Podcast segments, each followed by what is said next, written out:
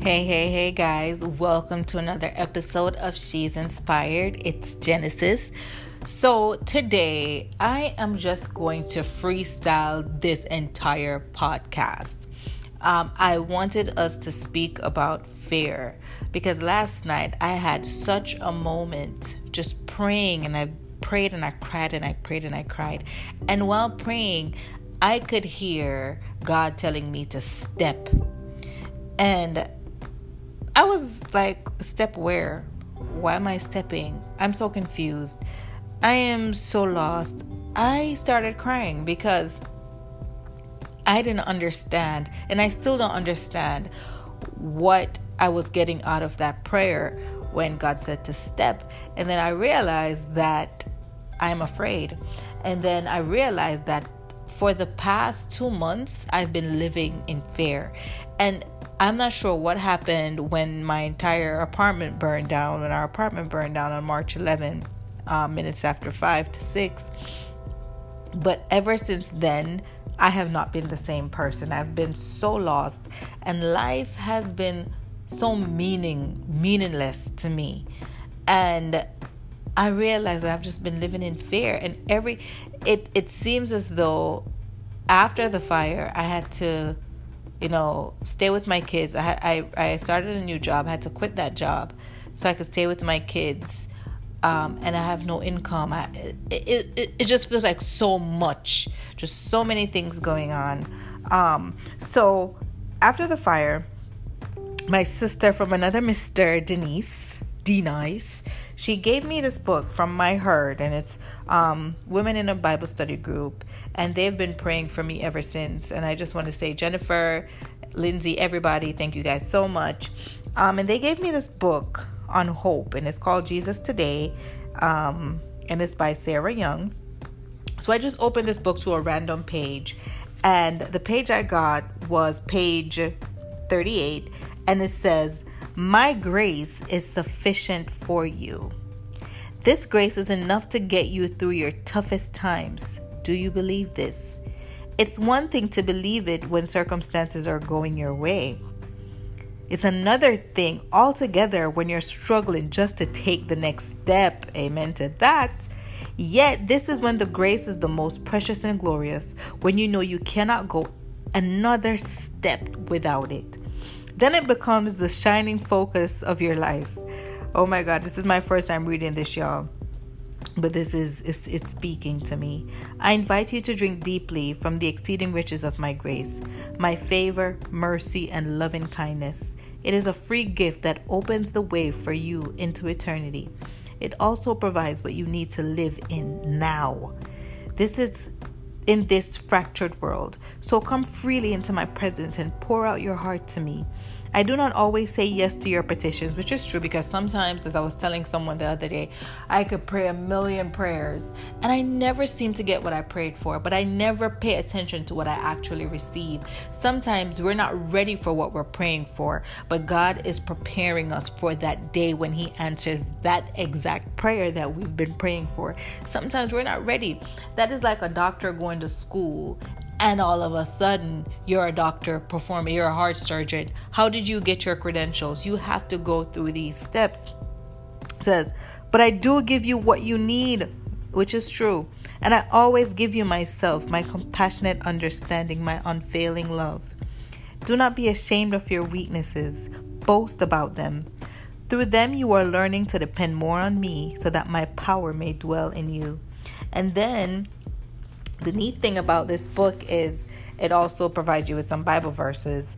Um, and then the Bible verse on page 39 it says, The Lord has said to me, My grace is sufficient for you, for power is perfected in weakness.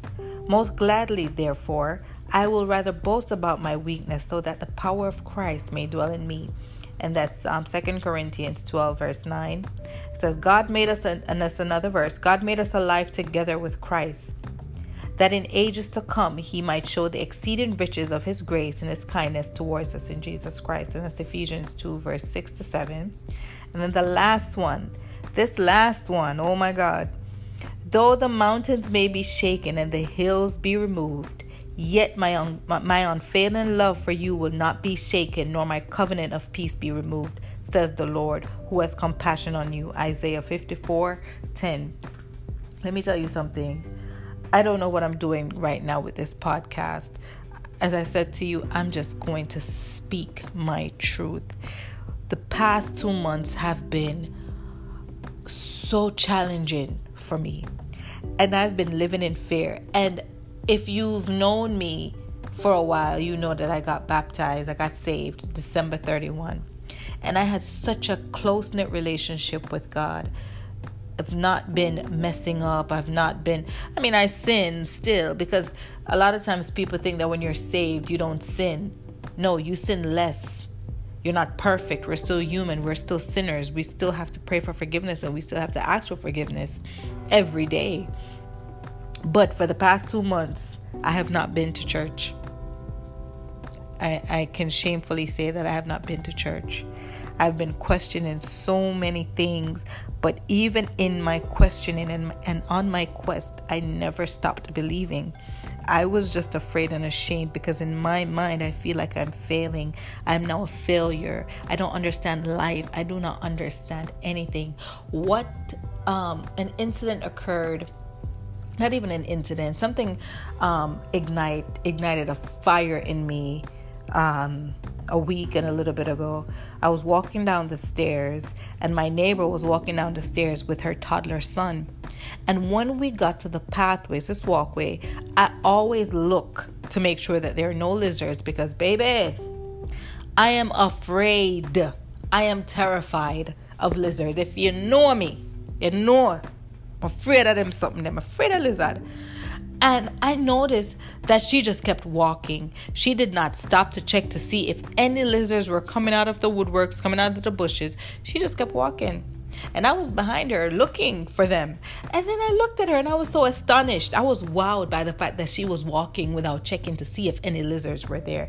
And then I realized that we often look for, th- when you look for something, you are going to see it.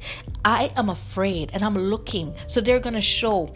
When you fear something and you look, that's what you see. What you focus on becomes what you see. If you focus on failure, then you're going to fail because that's all you're going to see. If you feed your mind and feed your eye positive thoughts, that's all you're going to see. But I couldn't see that walking there because every time I walked there, I looked for those damn lizards.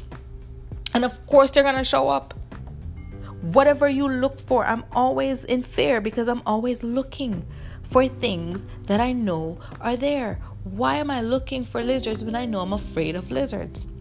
Why can't I just focus on getting to the car where I'm going? Why can I not just focus on getting to my destination? Why do I always have to focus on negative things and focus on things that has nothing to do with my journey? The lizard them not me. Just keep walking. Last night I prayed so hard. And God said to step. And even in that moment, knowing that I've been through so much, but God has never left my side. I am still afraid to step because I don't know. The uncertainty is what is scary to me. Stepping. But if I sit and I think, God has never failed me, not once. I have fell on my face so many times and He picked me back up. All I need is faith and to trust in God, He has a plan for me. I may never know what that plan is because this is bigger than my human understanding. I just need to step. I just need to step. And what I'm saying, when I'm speaking to you right now, is my way of reassuring myself that when I step, God has me. When I make another step, because you can't just make one step, I'm obviously going somewhere. I don't know where I am going, but I'm going somewhere. And all I have to do is step one foot in front of the other and keep moving. And whether or not I know where I'm going, whether or not I'm in the state of confusion, frustration, uncertainty, I just have to step. I just have to move my foot and God will do the rest. I am reassuring myself in this moment that when I make my very first step, God has my back. God has my back. I looked at my kids last night while I was praying. And I said, I will never. I remember I listened to Lisa Nichols. Lisa Nichols the other night, and she said she would never want to be this broker broken again. And when I looked at my kids, I said to myself, I will never put myself in any kind of situation that takes away from me being a wonderful mother to you too. I think about the things that my kids get excited about. My kids don't have toys like other kids. My kids don't have the luxury like other kids. My kids get excited when I come home with groceries. Yay, mommy, you buying juice? Oh, that's my daughter. I buy a box of pull ups, my daughter get excited because they're not used to the luxury of me coming home with gifts and toys. Because unfortunately, mommy just can't do that. I have to make sure that your needs are met first. But I looked at my kids last night and I said, I will never get back to this place. I have to be deliberate in my stepping to make sure that I do not get back to this place. I am still so uncertain of where I'm stepping to or where I'm going. But God, I don't know if I make 10 steps if I will fall, but I know if I fall, I will get up because God. Despite my circumstance, I will pull through because of God. I will keep walking because of God. Now that I'm saying this, I remember, you know, I'm not sure if they still use this saying, but back in the day when I was growing up in Jamaica, there's one set of footprints in the sand, and you know that God is carrying you through. That was such a popular saying when I was younger, and people would go to church, and everybody had this in their house one set of footprints in the sand. God, I don't know what I'm doing sometimes. I know that I can be stubborn. I know that sometimes I may question a lot of things, but I never lose faith. and never stop praying your situation right now may be similar to mine. You may be a single mother struggling. You may be unemployed. You may be going through depression, going through a breakup, going through a divorce. The uncertainty of life is what you're in right now. You're in a fog and you're lost. It's like you're in a wilderness and you don't know where to go, but all you have to do is just listen listen to the voice. You can't see anything, you're blind, your eyes are closed. Listen to the voice, and you just have to step. Make your first step. And when you step, just know that God will guide you through. God is holding your hands and walking you to where you need to be. You don't have to see. Just trust in Him. Trust in Him. Trust in His word. Trust in His promise.